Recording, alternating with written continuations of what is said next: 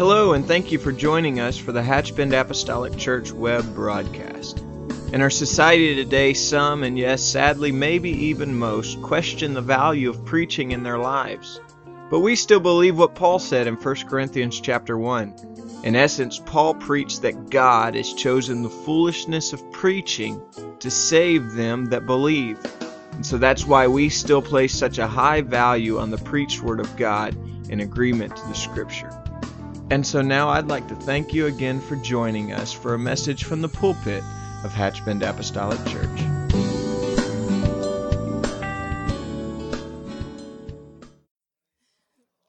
That didn't make me feel good at all.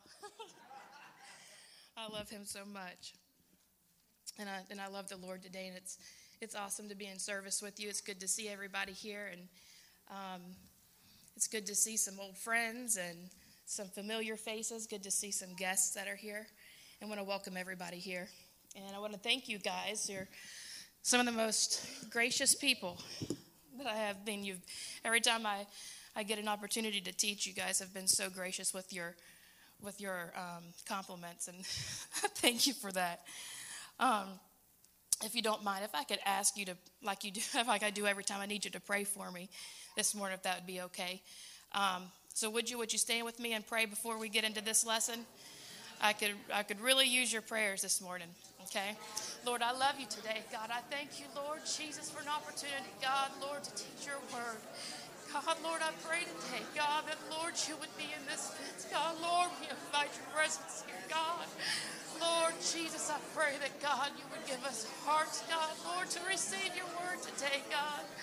Jesus, I pray, God, Lord Jesus for your wisdom, God, for your discernment, God. Speak to us, Jesus, as only you can. Lord Jesus, I pray your anointing power, God, and your love, God, over each and every one today. Lord, I love you, God. I thank you, Lord, in advance, God, for what you're going to do, Jesus. I thank you for your word. I thank you for it, Jesus. Lord, I give you praise. Amen. Thank you so much. Thank you so, so, so much this coming Wednesday, September 19th, I will be celebrating my 25th spiritual anniversary, spiritual birthday, with cake and ice cream in the back. I'm just, it just sounded like an announcement for a second. Sorry. I'm just kidding. But um, I received the Holy Ghost September 19th, 1993. I was 13 years old. So over the past 25 years, I've basically almost become fluent in Christianese.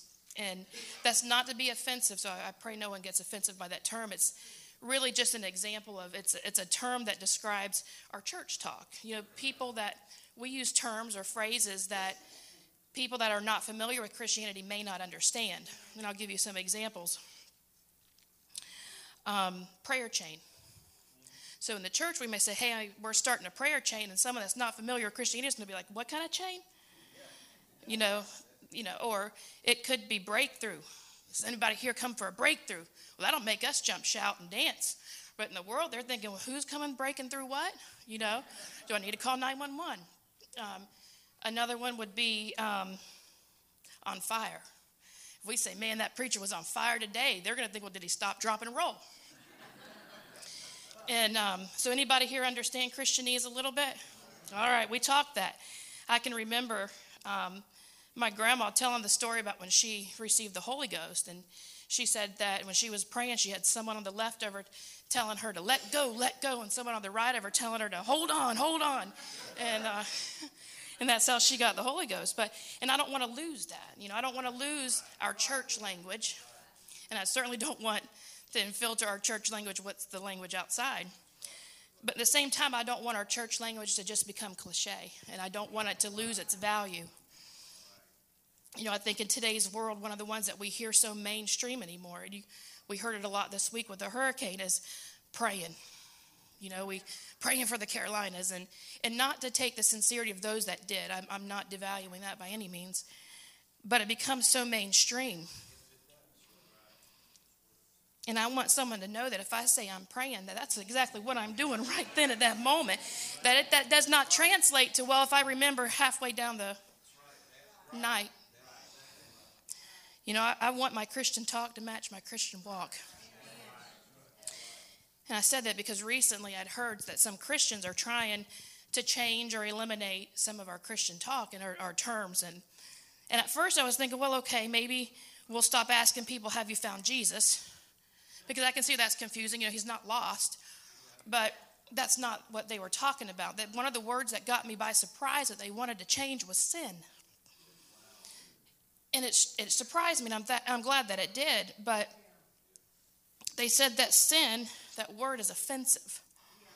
And I said, I thought to myself, I said, the truth is, sin is offensive. It's offensive to God. It's not just an error or a mistake or a lapse of judgment. And you know, it can start at that. I know that's that's a lot of times where maybe it starts, but it's a lot more serious than that. The Bible references sin hundreds of times. Hundreds of times. And it's because of its severity.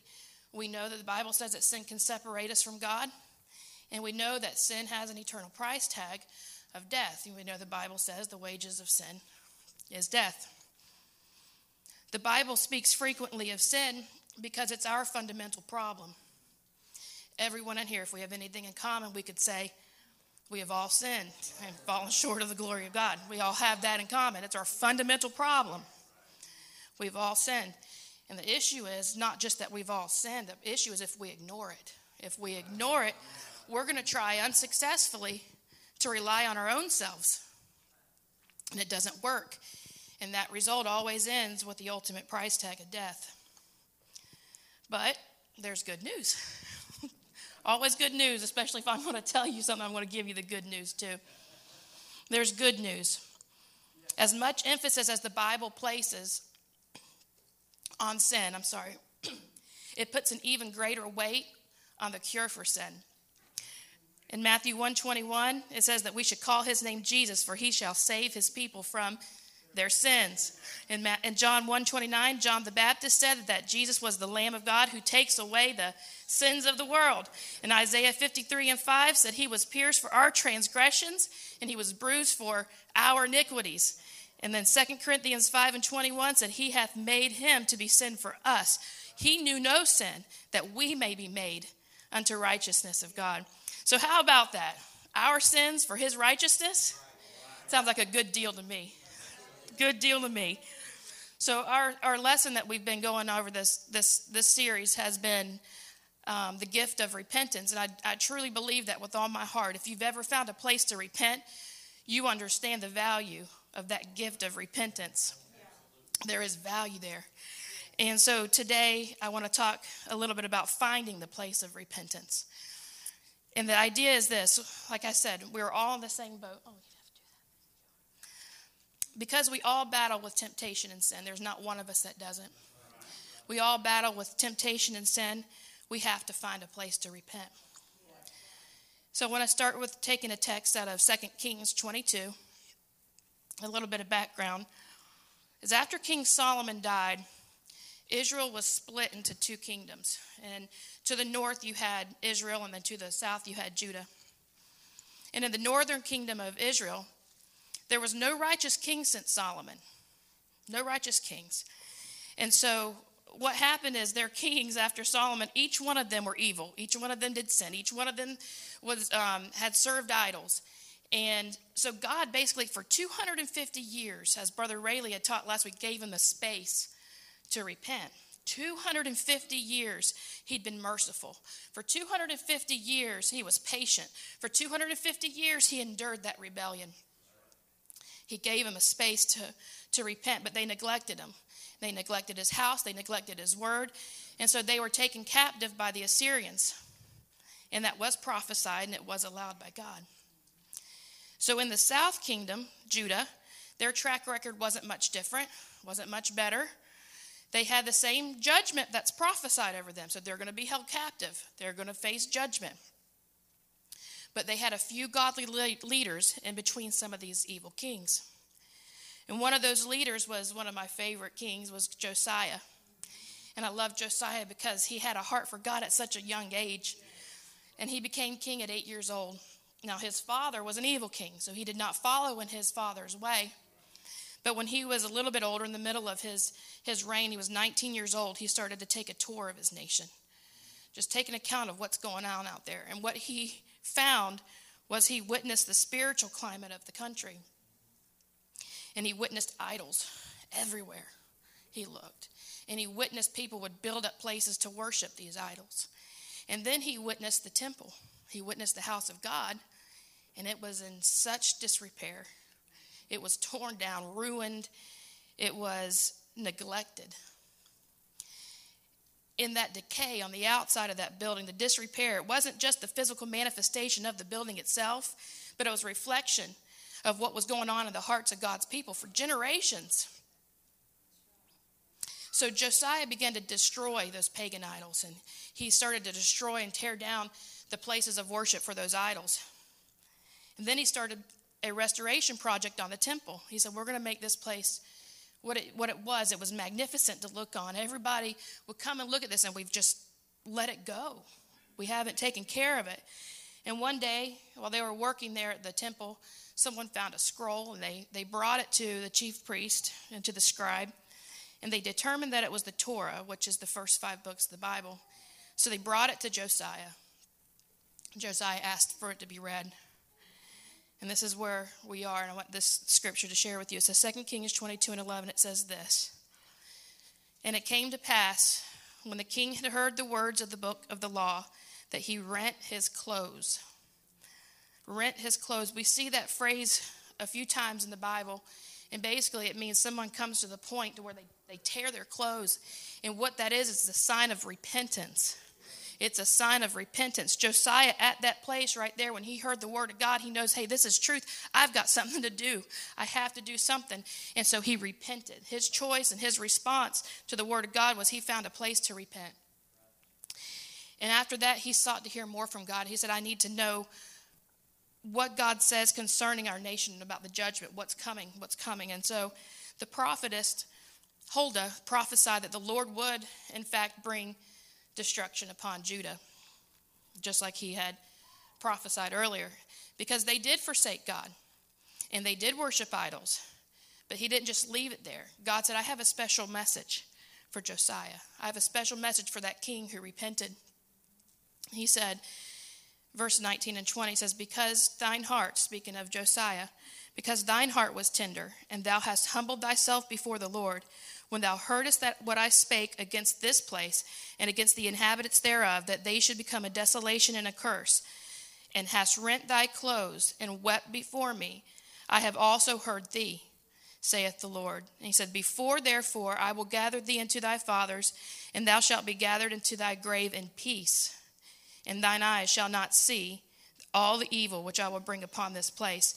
So he tells Josiah, Look, yeah, it's coming and your country will be will face judgment, but you won't.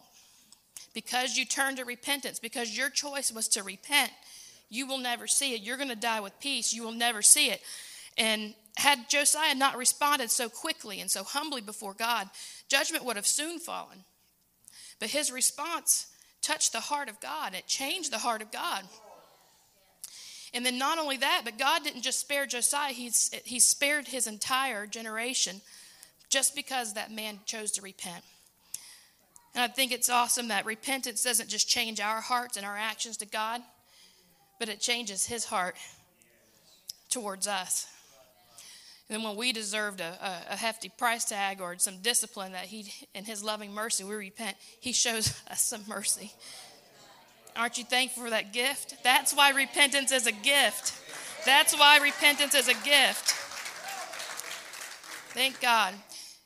Now, I'll tell you, Josiah's story isn't too much different from some of ours. I can remember who I was before I found a place of repentance. I, I was a just a naughty little preteen, just not not anything I'm proud of. I don't even like to say it. I don't even like to remember that girl. But um, I didn't go to church at the time, and I didn't know too much. But I can tell you, I do remember how the Lord would deal with me. And before I ever found a place of repentance, I remember that I would be in my room alone. I don't know why, but I would have a Bible and I would write down scriptures and I would memorize those scriptures. And I would write them down and I'd stick them in my backpack. And every day I went to school with a longer list every day of scriptures. God would just deal with me. He had His Word there, and I would just learn it before I ever found. I didn't know too much, but I had something to start. And I remember that after I found a place of repentance, I kind of did what Josiah did and started tearing down some of the things that were in my life. I, I got rid of anything that was ungodly, and, and that included the New Kids on the Block posters I had on my wall. no judgment, please. we'll just go ahead and move along. Um, we're first introduced to Saul of the, of the New Testament in Acts chapter 7. And the first time that we read about Saul, he's, he's a witness and he's an approver of Stephen's stoning. So, not a good introduction to him. The very next chapter, the Bible says that Saul is bringing havoc to the church. He's entering the homes and arresting men and women. And then again, the next chapter, in chapter 9, it says he was breathing out threatenings and slaughter against the disciples of the Lord. But then, on his way to persecute more Christians, this arrogant man was startled by a bright light and an audible voice, and it struck him blind. And God gave Saul right there on the road to Damascus a place to repent. From that point, we don't see Saul going door to door persecuting Christians. We see him going door to door preaching the gospel. And some of our stories aren't much different than Paul's, Saul's, and Paul's. I, I can tell you, I, I didn't know my grandpa before God filled him with the Holy Ghost, but I've heard a lot of stories. And as hard as it is for me to believe that my grandpa was a mean man, my dad told me that he smoked and he drank and that he loved to fight. My dad said he was a logger by day and a boxer by night. And hard to believe. one day he asked his brother-in-law to go fishing. My dad or my grandpa loved to fish, and that's one thing I, I do remember. I'm thankful for those memories of sitting on the dock with him. He was so patient with us. But one day he had asked his brother-in-law to go fishing with him, and Uncle Randy had, uh, he said, "Okay." I'll go with you, but you come to church with me. And my dad said that my grandpa was always a man of his word, even before he um, had the Holy Ghost. He was a man of his word, so he went to service with his brother in law, and it was at a tent revival. So he went through the service, and after the service, he went home. But the conviction of God was so strong on him that he went back. He didn't wait till the next day, he didn't wait for the next service. He went home and went all the way back to that tent revival and found a place to repent. Okay, now my dad said that everyone who knew grandpa said that it wouldn't last. That mean man, it ain't gonna last. But they were wrong. this Bible is over 40 years old, and it's the most priceless thing I have in my home when I open it up and I see his writing, this morning I opened it up and the first thing I wrote, saw was what he wrote. He said, Jesus used me. He said, Anywhere is home if Jesus Christ, the Lord, is there. But my grandpa pastored nearly 60 years, and I knew him to be the most gentlest, patient, soft spoken man who could give the saddest altar calls. Telling you, you know the services where everybody is just slain in the spirit. You, you could be slain in the spirit and you could be speaking in tongues, and five minutes later, Grandpa's going to give an altar call, and you're the vilest sinner, and you're right down there. That's just how he was. he could, I'm telling you, I remember hearing certain times my uncle Buck, when Grandpa would give an altar, he'd walk out the door. He just, you just couldn't take it. but that was that mean old man that it wouldn't last. It did. They were wrong. His story is not different from many of us. That story may sound familiar to some of you. It was once said of General MacArthur the best and the worst things you hear about him are both true. And I think that could also be said of King David. I don't really think we could teach about repentance without mentioning David at all. We know that David did some awful things, and we know that David did some wonderful things. Regardless, David is remembered as the man after God's own heart.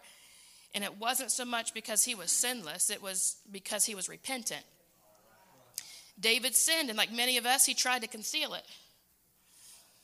Uh, he did. He tried to conceal it at first. And then the prophet Nathan, he confronted his sin and his selfishness and by using a parable of injustice. And he's telling Nathan as the prophet, he's trying to tell David the story, and he's can you catch on? Can you understand? And David ain't getting it. David gets angry and he's ready to, to cast judgment on this person in this parable. When surprisingly, Nathan reveals, Man, you're the guilty man. You're the unjust man. That's you I'm talking about. And Nathan called David out on a sin, but it was there that David found a place to repent. And his repentance was heartfelt, his repentance was sincere. And it was in that sincere place of repentance that David penned many of his Psalms. And one in particular that I pray every single day create in me a clean heart, O God, and renew a right spirit within me. Psalms 51 and 10 every day. And I don't want to leave either portion of that. I do want Him to create me a clean heart every single day. But I want Him to renew a right spirit. I don't want to walk around with a clean heart and an ugly spirit either. Both parts of those I prayed every single day. And David's story is not much different than our own. We've all done good things, we've all done bad things. Sometimes we're tempted to overlook our sin because we think, well, you know, our good things outweigh our bad things. Some of us may try to defend it, some try to hide it, and some dangerously become accustomed to it. I started the lesson this morning telling you that I've had the Holy Ghost for 25 years and I'm nearly bilingual in English and Christianese. But that doesn't mean that I still don't have a need to find a place to repent. I have to, like Paul said, die daily. As a matter of fact, I'll tell you, a few weeks ago, before this lesson series ever started, and before I knew I would even be teaching, I was at home alone while the kids were at school. That rarely happens. But I was at home and I, started to study a, a chapter in the Bible, Numbers chapter 20. And God confronted me with something as boldly as Nathan confronted David. And I thought, I thought you were going to come. You came close Wednesday night to preaching on it, and I got a little nervous. But you stayed in 23. I was in 20. And um, in Numbers chapter 20, as usual, the children of Israel are complaining. And they were so close. They were so close to the promised land. It just didn't stop, though. The complaining just didn't stop. I don't, I don't understand it. But between them and Moses at this point in this particular chapter, there was so much frustration. There were so much unmet expectations. And that breeds frustration. There were so many pointing fingers, and it's their fault, and it's Moses, and it's, you know, so many pointing fingers. There was so much contention and, and resentment. That's what that was about in, in Numbers chapter 20. And, and really, honestly, it's a lesson for another day what I got out of it. But the Word of God convicted me so much that my exact thoughts were I need to find a place to repent. So I prayed, obviously, immediately right there. And, you know, then I had to go pick the kids up, feed them, and clean them, and get dinner ready for Bobby. And, and I, but that day I was on the ball and I had everything done, which doesn't normal. But because I knew if I could get him home and settled and the kids taken care of, I need to go find a place to repent. And so, and that's exactly what happened. I, I got him settled and I got the kids done, and I left through the I left the house, and as quickly as I could drive right here. I've slowed down a little bit, so I was safe. But I couldn't make it through that door fast enough. I'm going to tell you, I buried my head right here. And this was the place that I found to repent. Right there. And I'll always remember that. Always. There's been several times in my life where I feel like God has called me to repent. And it's not necessarily, you may think that I'm a little bit, that might have been unnecessary. Maybe it was. You may think I'm a little bit crazy, and I'll probably agree with you because it wasn't that I, you know, that I went out and killed somebody and needed to repent over something. It wasn't that. But see, I don't justify any sin in my life.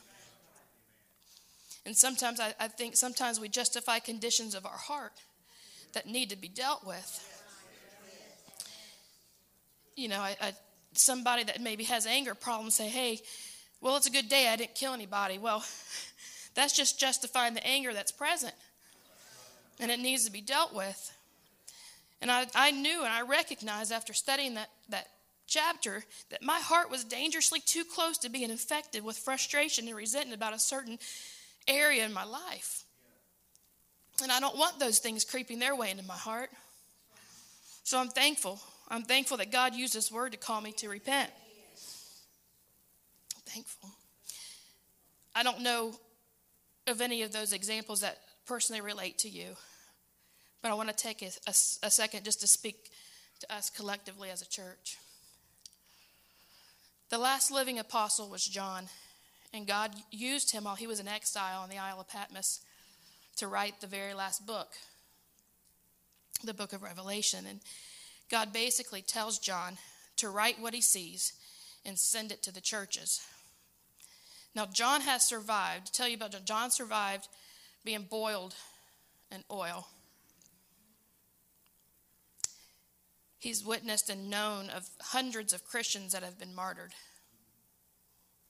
He's the last apostle around. His friends are gone, dead. And he's sitting in a cave alone. And I can't help but to think maybe he sat there and he said, God, if this is where I'm going to die and I'm going to be faithful for you,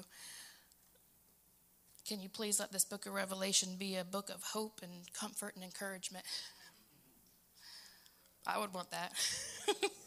if I was in, in his shoes, I would want that. But that's not what he got. What he got was a revelation that some churches were in decline. These were churches that he helped establish. These were people he helped pray through.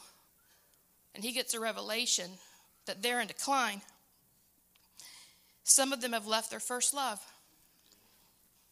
Some have sin in them, and some have a spirit of Jezebel. Some were neither hot nor cold, and so on. There was nothing comforting or encouraging about that at all. And I, I found it interesting. The first three chapters of Revelation, God speaks to the churches. And there's several times that he admonishes them to repent. First three chapters, he calls the church to repent. You know, our story isn't much different than the first church. They faced persecution, they faced temptation, compromise. They lived in a world that's full of corruption and sin and idolatry, immorality. Some of them may be, in a, may be alive, alive corporately, but they were dead spiritually. And God told them to repent. The need to repent is universal because sin is universal. We all battle sin and temptation, so we have to find a place to repent. Repentance is vital, it's not optional, it can't be minimized or just glossed over and saved for later. And it doesn't matter where you are on your walk with God, everyone needs to find a place to repent. And if you're young and you have limited knowledge like Josiah, if you're a mean, stubborn turkey like Paul, and repentance sounds as desirable as a root canal, maybe you're completely blinded by your own sin until you acknowledge that you have a place to repent. You're going to stay blind. If you're mainly good, but you try to conceal or justify a few things, maybe it's not adultery and murder like David, but maybe you have some things that are trying to creep your, their way into your heart, like selfishness or self indulgent, resentment, lying, critical spirits. Every one of us are at a different place in our walk with God, but we all meet at the same place of repentance. We are all called to repent and I want everybody to know there's a place of repentance right here and right now. And I want to tell you that, I want to tell you what a place of repentance is not. It's not a place of shame, and it's not a place of condemnation. I'm not here to be anybody's judge, but it's a place of forgiveness. It's a place of redemption. It's a place of deliverance from sin and from weight and from shame. There's no shame there. There's no anguish. There's no anxiety. And I, I want to close with this thought. I want to speak to anybody here who may be struggling Maybe there's something in your life that um, that you that you you know you just need some help with. Something just ain't quite right. You're doing good, and you know you're headed the right way, but something just is just weighing you down, pulling you down. Something just maybe it's temptation. Maybe it's not so much a, a sin. Maybe it's temptation. Maybe it's a temptation to quit. I don't know. Maybe it's doubt. I have felt doubt for a while. Not me personally, but I feel someone struggling with doubt for a while. But five years ago, I retweeted, I retweeted something that a pastor said. And if you're unfamiliar with tweeting, it's um, there's a social media platform called Twitter, and um, much like Facebook, but Facebook you you post things and people and you're you're hooked to people you know. Twitter's for people you wish you knew, and and so I, I get to follow some. Yeah, you know you feel good because hey, I follow them. So I retweeted, meaning that pastor had tweeted something, I liked it, so I retweeted, or in Facebook world it would be called sharing. Yes, sharing. Okay, same same idea. And for that five years, I promise it has stuck with me. It has stuck with me. And then this week, I ironically heard another preacher say the exact same thing. So twice I have heard this in my life, and it has stuck with me. And this is what they said the word repent comes from a Hebrew word that means destroy the house. If you repent, you are destroying the house. And when you destroy the house, you have nothing to go back to. You're not going back there. If you've got something in your life that you want God to destroy, to get rid of once and for all, you want to say goodbye, good riddance, you need it destroyed. You need to find a place of repentance. You have to destroy the house. And I'll tell you that if you have nothing to go back to, it's so much easier to move on forward.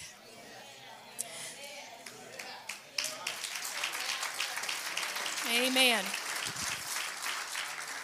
Amen. You have a bright future. God has a calling on our lives. If He can call Paul a chosen vessel, He's got something in store for all of us. But we have to destroy it, we have to move ahead.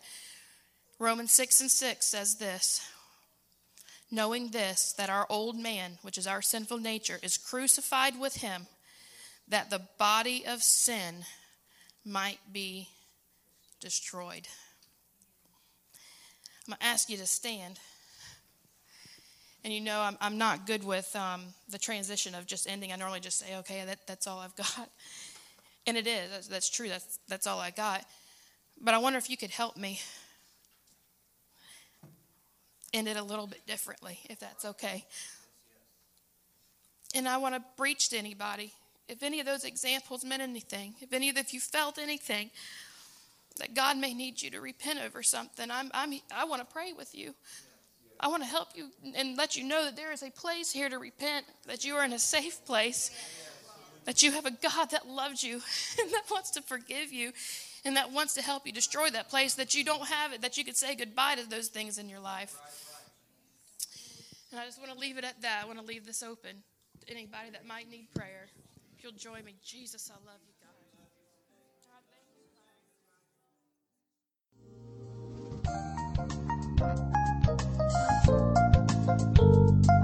This message has been brought to you today by the media ministry of Hatchbend Apostolic Church. We pray that it's ministered to you in some way, and we'd like to take this opportunity to invite you to join us in service here at Hatchbend Apostolic. Our Sunday services begin at 10 a.m. and our Wednesday night service at 7:30 p.m. For any more information or to speak with our ministry staff, please feel free to call our church office at 386 935 2806 or you can visit the contact link here on our website. Again, thank you for listening, and we pray God's richest blessings on you and your family.